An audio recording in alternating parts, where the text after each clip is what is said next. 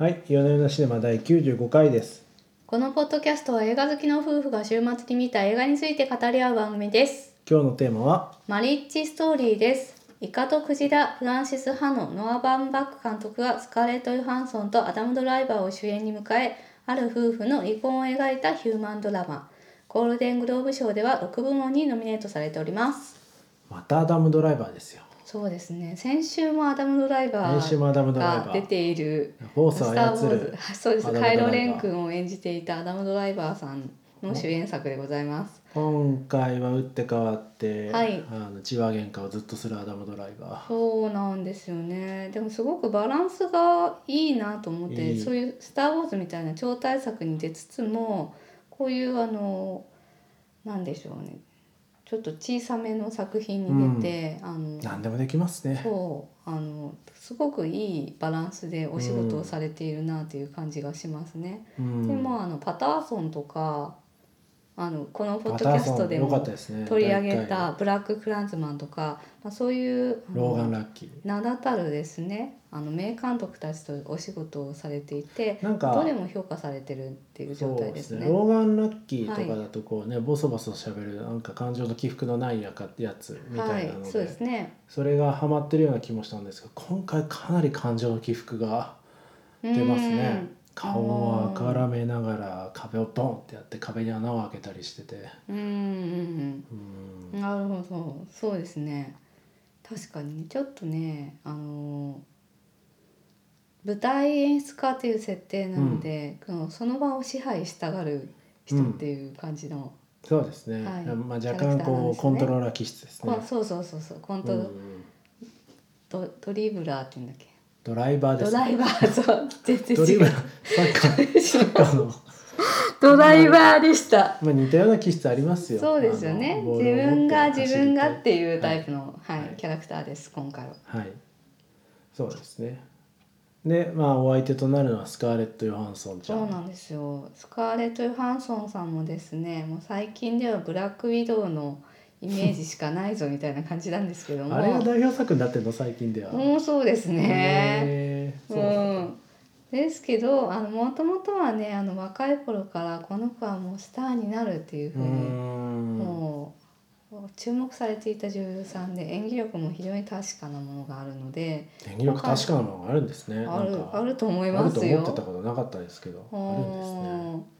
うんそうですねそうか。そうそうなんかもうノリであのそれでも恋するバルセロナとかなんていうかそう素でやってんのかなと思ってたんです すはいそうですか。それでも恋するバルセロナの彼女と今回の彼女まるで違って、そりゃそうだ。いやー 女優さんだ。すごいなぁと思って。最初スカーレット・ヨハンソンじゃないかと思いましたね。あー確かにねイメージは結構違います。あのちょっとすっぴんに近い感じだし髪もショートにしてるから、うん。あのうん。イメージがちょっとセクシーよみたいなイメージじゃないですよね。そうそう、うん。そうなんですよ、うん。うん、なんかちょっとインタビュー読んだんですけどあのこの当時彼女もその離婚寸前っていう状態だったらしくてだからその自分の実生活とも共通する部分があったのですごくこの役柄にシンパシーを感じて演演じることができたっていうことらしいですね。うーん。なんかねこう言い争いのシーンうん。でだんだん顔が好調していくところとかすごい見事すですね。ごい今回良くてあのまあゴールデングローブにはノミネートされてるんですけどアカデミー賞もノミネートされるんじゃないかなと思いますね。うん。ワンカット長いですよね。そうそうなんですよ。このねこのワンカット5分以上多分長回しなんですよ。うん。でそれで彼女がその弁護士のところに行ってまずちょっとあなたのストーリーを聞かせてって言われてあの夫との出会いから、まあ、その彼とその亀裂がねうん。生じていったっていう過程みたいなのを語るところのくだりがすごい長いんですよ。で長もそれでこう彼女がその部屋の中をこう歩いたりとかクッキーを食べてみたりっとかそう。ねもうなんかこう話しているうちにこう気分が高揚しちゃって涙が出てくるみたいなね。自分が何を話してるか分からなくなっていく。そうそうそうっていうところを演じていらっしゃいまして、うんなんかねそれがね演技とは思えないぐらい、うんあのリアルなんですよね。うん本当にこの人の人生の打ち明け話を聞いているっていうような感じで引き込まれるお芝居をされております。うん、演劇みたいですよねああいうところは。ああそうですね。演劇を見てるかのようなそう演劇ですね。そうそうそう。だからやはり人間ドラマっていうのは家族の中にあるんだなって結構思わされましたね。なんか名言っぽいですね。いやーなんかノア・バーンバックさんって結構家族のドラマが多いんですけど、うん。あのこの前のこの前のっていうのもあのネットフリックスで「マイアーウィッツ家の人々」っていうのをやっててはい。それもあのお父さんがどうしようもない感じの人で。あの有名人なんだけどどうしようもないみたいなうん。人ででその息子たちがこう翻弄されるというようなうん。お芝居なんお芝居とドラマなんですけど。うん。イカとクジラもそうイカとクジラもね離婚の話ですよそうね。あのねこうインタリのご家庭の夫婦が離婚することになってダメな父ちゃんのね。そうそう子供たちがね翻弄されるっていう物語で、なんかこの全部家族の物語なんですけどすごく細部に神が宿ってる感じのセリフが多くて。これがねすごいんですようね。ん。あのさっき言ってたスカイハーツちゃんのですねそのモノローグのところでも、うんその夫と出会った時にそのお芝居見に行ってそのクマが私を見つめてるように思ったのみたいなところで、でも本当にそれそうだったみたいななんかねそのすごい細かいどうでもいいんだけどそのディテールが大事でこういったものをこう組み立てて表現していけるのが素晴らしいなって思ったんですよね。であまあの弁護士のシーンで、あの紅茶にマヌカハニーが入ってるのがそう最高でした。そう。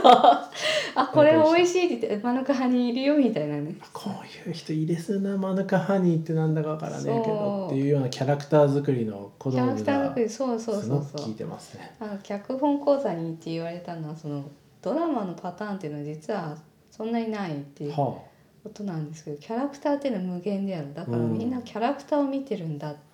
言われましたね、いいキャラですよねあの弁護士。まあ、弁護弁護士全体的にいいキャラですね。弁護士3人出てくるんですけど3人ともすごいいいキャラなんですよね。でこの弁護士のノーラさんっていうのを演じているローラ・ダーンさんも今回の作品で高く評価されておりましていろんな助演女優賞にノミネートされてます。うんなんかロこのねーラ・ダーンさんの名前はどっかで聞いたことありますね。えっとね最後の時代であああれか。あのレイヤーに立てつくかと思いきやあいいやつそうそう。そうだったっていそう。そううそうそう。あああの人か。はい。の人ですね。ああはい。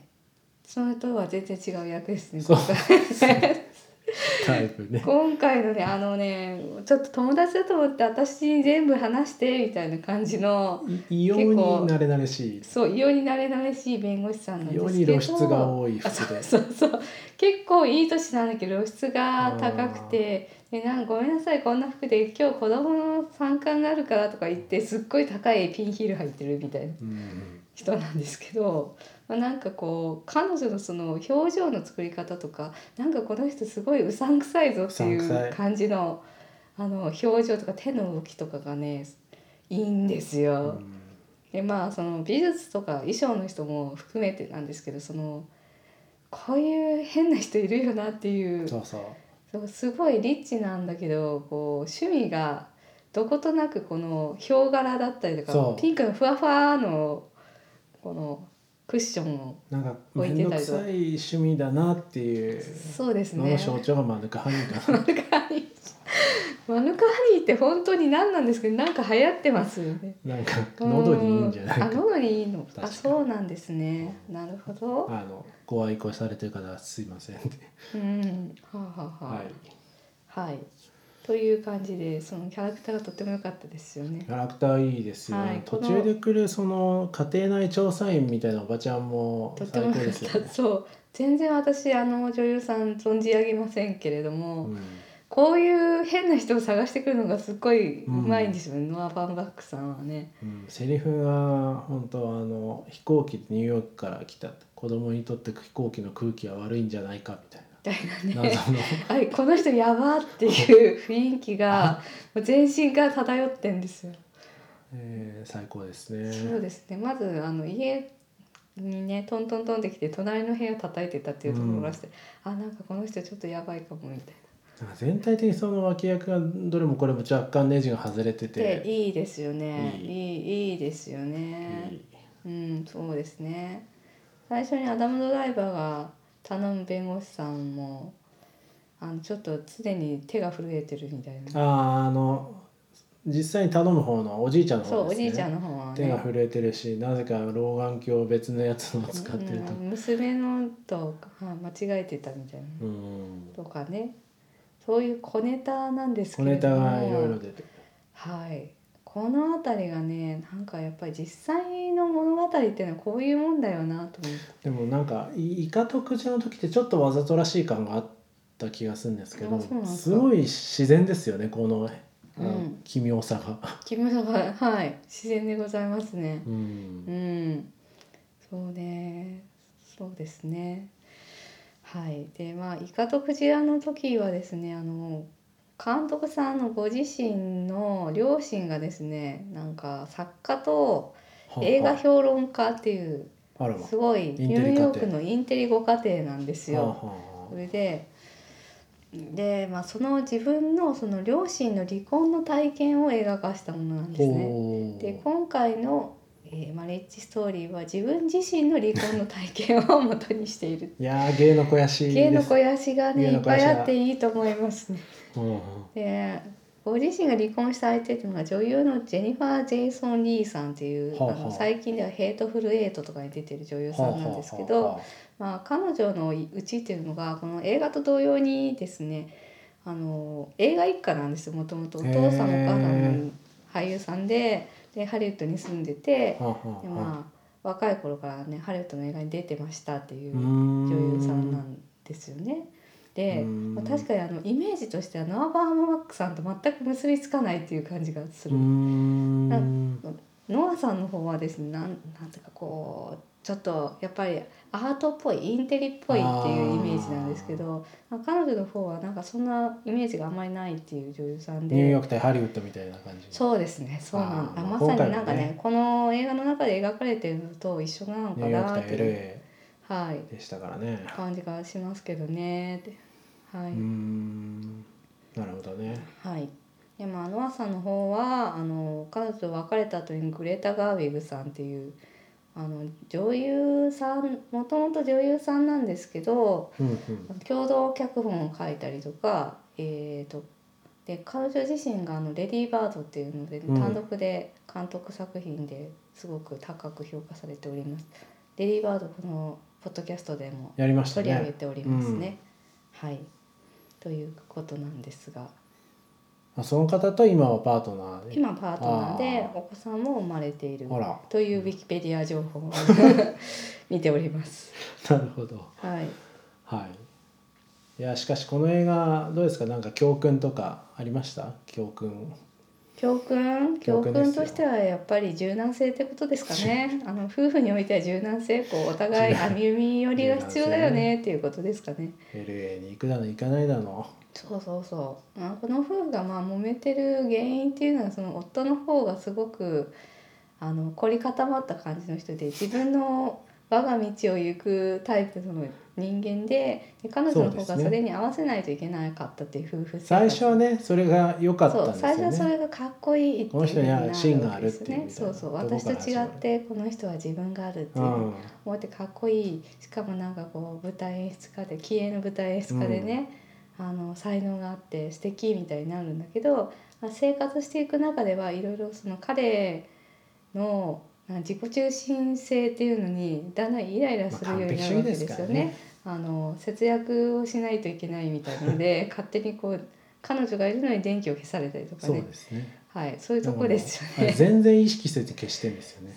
そうか。そうそうあのとあのその彼女の実家の方から家を出る時にもう出出る時あに確かにバーンってノーノーアクションで消して消して。てノールックで消してノールックで消してっていうからもう染みついてるんですよ、そうですよねうん。うん、そういうとこですね。そういうとこですか。はい。その相手の気持ちを考えないというとこですかね。あ夫側はね。側の方がね。つ妻側の共感ないですか？あー妻側の教訓か妻側の教訓としては自分の意見を言わないってところなんじゃないですかね。あでも確かにずっと分かってくれ分かってくれとそうそう思ってそうなんるんですよね。かこういう話したじゃないみたいなそうそう話するんですけどで彼の方で話をしただけだみたいな、うんなんかねあのベッドのサイドボード買うっていう話をしたのと同じだみたいな感じで言うわけで、うんうんうんうんあそれをちゃんとね自分の要望として伝えてないというところじゃないですかね。深い深いですね。うん、まあなんかよくありがちなことですよね。よくありがちなところですねはい、分かってよ。何も言わずとも分かってよ。あの人は分かってくれないみたいな分かんないですかね大体私も分かんないんで大体分かんないですあの分かりやすく言っていただかなはいい、と。結構うちは分かりやすく言ってますよね、お互いね。分かりやあすく。そうですか。そうそれは助かりますね。そうですね。あ本当まあ、うんうん。言外のメッセージとかなかなかねちょっと無理。まあそういうメッセージもちゃんと伝えましょうと。でまあ柔軟にいきましょうっていうことですかね。はい。うんうん。いやでも難しいですよね難しいなと思ったのはその LA とニューヨークとか単純にこうね仕事がどうのこうのじゃなくても彼にはなんていうかこう哲学生き方の問題みたいな感じしますよね。うん。LA なるものを嫌っているみたいな。うん、あのねそう LA の人たちがここはいいとこだってみんなスペースがある広い。広い広いスペース。スペース。三人ぐらいみんな言う。なんかそうなんですよいやいやいやいやいやいや俺はスペースなんて求めてない。そうなんですよこの辺も面白いなと面思白いですね。みんなスペースって。言いますね、うんはい、他ないのかって。いやな気候がいいとかねいっぱいあると思いますけどねあるでしょううんうんそんなもんなんですかねどうなんでしょうね。うんはいまあ文化圏の違いというのを感じましたね東海岸と西海岸うんまあそうですね。うん。だからなんか車で生活とかでも慣れてなかったりしてあの、うん。ハロウィンのシーンのみすぼらしさとかすごいですよね。もうねもう見てらんないって感じです。ね惨めさというか。そうハロウィンにあの息子とどうしてもハロウィンに行きたいって言って。完璧なミイラのそう格好をして。息子がもう眠いって言ってんのにはい。あ連れ出すんですけどまず車で行かないといけないっていうこの辺が良さそうだとか言って止めるんですけど誰もこう寝ちゃってて、応答してくれないと。でもお店に行って仕方なく飴とかもらってはあ子供は疲れるだけだし一体何だ何のためにこれをやったんだっていう、もう意地でやってんですね。これがねそうなんですよ。だから目的と手段を間違えているっていうやつですよ。もはやね手段が目的になってしまったんです、まあまあねね、本当はね子供と楽しい時間を過ごしたいっていうのが目的だったはケンシュタずなのねっていう、はい。最初はあのね子供が言ったからねうん頑張って準備したが、うん、確かに途中からもうフランケンシュタインを着せるっていうのが目的にそうなんです悲しいです。でもよくありがちな感じがしううん。ん。どれだけ手間がかかったと思ってんだみたいなこと言ってましたからね。そうですね。そうね。まあ、まあ子供教なんてね。まあ。子供の気は変わりやすいっていうことですね教訓頑張って離乳食とか作ってるの食べないですからね。そうなんですよ。そこにねいちいち落ち込んだり切れたりしててそうそうはいけないんですそうよなんですよ。喜ばないし、うん。そうですね、そうですね。はい。はいあの子供が最初に寝てる枕はなんかいろいろ機械の模様が書いてあっててちょっと可愛いなと思いましたね。すごい細かいところ言ってます。はい。枕とあとシーツが漫画柄なんですよ。うん。あれいいなと思はい。そうですか。はい。はい、ういやーでもそういうね細かいとこいっぱい面白いですよ今回は。うん。今回そうですねあと脚あの脚本の構造がすごく良かったなと思ってその最初に夫と妻とでいいところを言い合うっていうそうですね。のが描かれるんですけど。あそこにいろいろねヒントが隠されてるんですよね。私2回目見ましたけど。はあはあなんですか？例えばその髪の毛も全部ニコールが切って、うん。うん途中でボサボサの、うんね、アダム・ドライバーの髪の毛をうんうん。ニコールが切るシーンとかってちょうどあそこからつながってて。あそこ覚えてなかったんですか？そ1回目はね、うーんうん。はい。うん、なるほどうまいなと思いましたね。そうですね。あだから彼にとってはその髪を切るっていう行為が家族の象徴だったっていうことなんですよね。でなんかこの彼がそのもう離婚離婚協議始まってんだけどなんか電気系統がどうのこうのみたいので停電しちゃって呼ばれてで髪切ってもらっ髪のて切り方が分かんないんですよねきっと。あそうそうそうそうそうなんですよね、うん今まで彼女が切ってたんでそれ他のところで切るっていうことができなかったんでしょうね、まあ、そのあたりも彼の未練を表しているとも言える、うんうんうん。はい。でまあ彼女に髪切ってもらってまだまだもしかしたら家族としてまたやり直せるんじゃないの僕たちみたいな気持ちでいるわけですよ、はいはい。はいはい。そうですね。それその辺もねいやうでますいよ。うまいと思います。うんうんうん多分彼女の方は何にもねそこまで考えてないんですよいねやーでもどうかねそういうちょっと何かあるような表情のシーンだった感じしますけどね。うーん。まあおお互いそれはなんか長年ずっと一緒にいて家族だよねっていうところそうなんかはお互いこうやり直したいと思いながらもうんずっと罵り合いをしてしまうというのはあのクライマックスと言いますか、うんそうですね、うんでも彼女の方はやり直したいと思ってはいないんだと思うんですよあも本当。う、うんまあ、なんか彼のことをその今いまだにこう愛してはいるけど嫌いにはなれないけれどもでもなんか新しい人生を私は歩むんだわっていう気持ちでいるんだと思いますけどね。へえあそうですか、うん。うん、とはいえその彼にすごく冷たく当たりたいとも思っていないっていういう複雑な心理なんですよね。なるほどね。はい。夫の方はまあなんかまだ家族としてやれんじゃないのって思ってる感じがします。途中までね。でそこであのと思ってたんだけどあのうんレイリー・ウォッター演じるあのなんかレイ。か金っぽい金金持ちみたいな感じの弁護士、ああのあの弁護士最高ですね、はいはいはい。人の話を最後まで聞かずみにたいなね。うん。もうなんかもう徹底抗戦だぜうん。みたいな。常に。弁護士を雇うっていうことにしたのでまあそこですかね。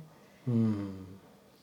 まあ、そういうふうにこうもともとそのあのー円満にね離婚したいと思ってた2人なのにだんだんその感情が爆発していってあの弁護士を交えてねあの激突してしまうっていうような、うん。あのなんかその辺の本末転倒さみたいなのも描かれていて、全然思い通りいかないですね。思い通りから物そう。なんかねちょっとずつこうボタンが掛け違いでずっと戦いになってしまうっていう。う、ん。この辺はすごくうまいですよね。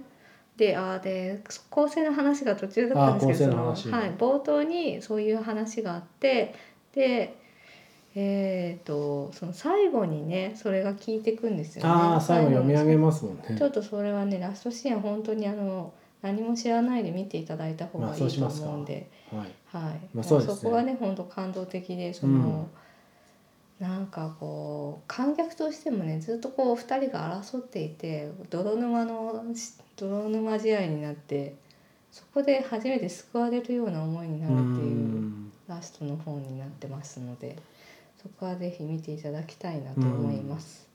いはい。やでその余韻をこう支えてるのがこの音楽。音楽いいです音ね楽ねこのピア優しいピアノ曲なんですけれども、二人のその感情に寄り添うようなこれがランディ・ニューマンという作曲家さんでこれは「トイ・ストーリー」とかですねへピクサーの作品をえやってらっしゃるなんか全然い違いますね。なんかうん。ウディ・アレン作品の挿入曲みたいな感じがしましておハンナとその姉妹とかあれ系の。まあ、そういうねそうまあ確かにね売り上げもそうだしなんかこういうあの小規模な人間ドラマって小さな世界の人間ドラマっていうのを描く作品っていうのがどんどん減ってるんだなっていうのを感じますね。でそれをまあネットフリックスの絶大なる資金力がですね 支えているので結果的にネットフリックスに良質な作品が集まるということになってねなぜ支えられるのか不思議ですがまあ。お金持ってるからです。うん。コンテンツね費用が結構ある。不思議ですね。うん、あとなんか何かの記事で読んだんですけどやっぱりそういうインディーズ系の制作会社に行った人たちを集めてるらしいんですよね。だから彼らの人脈とかその目利きの能力みたいなので、えー、と有望な作家とかを見つけてきて制作させるっていうことなんですね。ほうん。うん。まあ、今年はまあネットフリックスとアダム・ドライバーは年だったっていう。そうですね。総括するとそういうことですかね。総括するとそういうことで、まあそうですね。ネットフリックス強いですっていうもうなしでは語れませんっていう感じになっておりますね。はいまあそんなところですかね。大体言いたいこと言えましたか？うん。そうですね。まあ脚本とあの演技がとても噛み合うあ素晴らしいドラマになった。なんかそりゃそうだろうみたいなこと。みたい。いやでもそれがねそれができないっていうのもいっぱいあるんですよ。あでまあノアバンマックの中でもベストな作品になったんじゃないでしょうかと。ーうんなんか映像良かったですね僕的には、あのはい。なんかザラッとしてて。こうクレイマークレイマーとかあの当時の映画みたいな。そうそうそうですね。だからこう対比されるとしたらクレーマークレーマーなんだろうなって思います、まあ同じ離婚劇の作品だし。うん、うん。まあ、非常に味わい深いいい作品だったと思います。はい。じゃあそんなところにしましょうか。はい。今週はありがとうございました。はい。ありがとうございました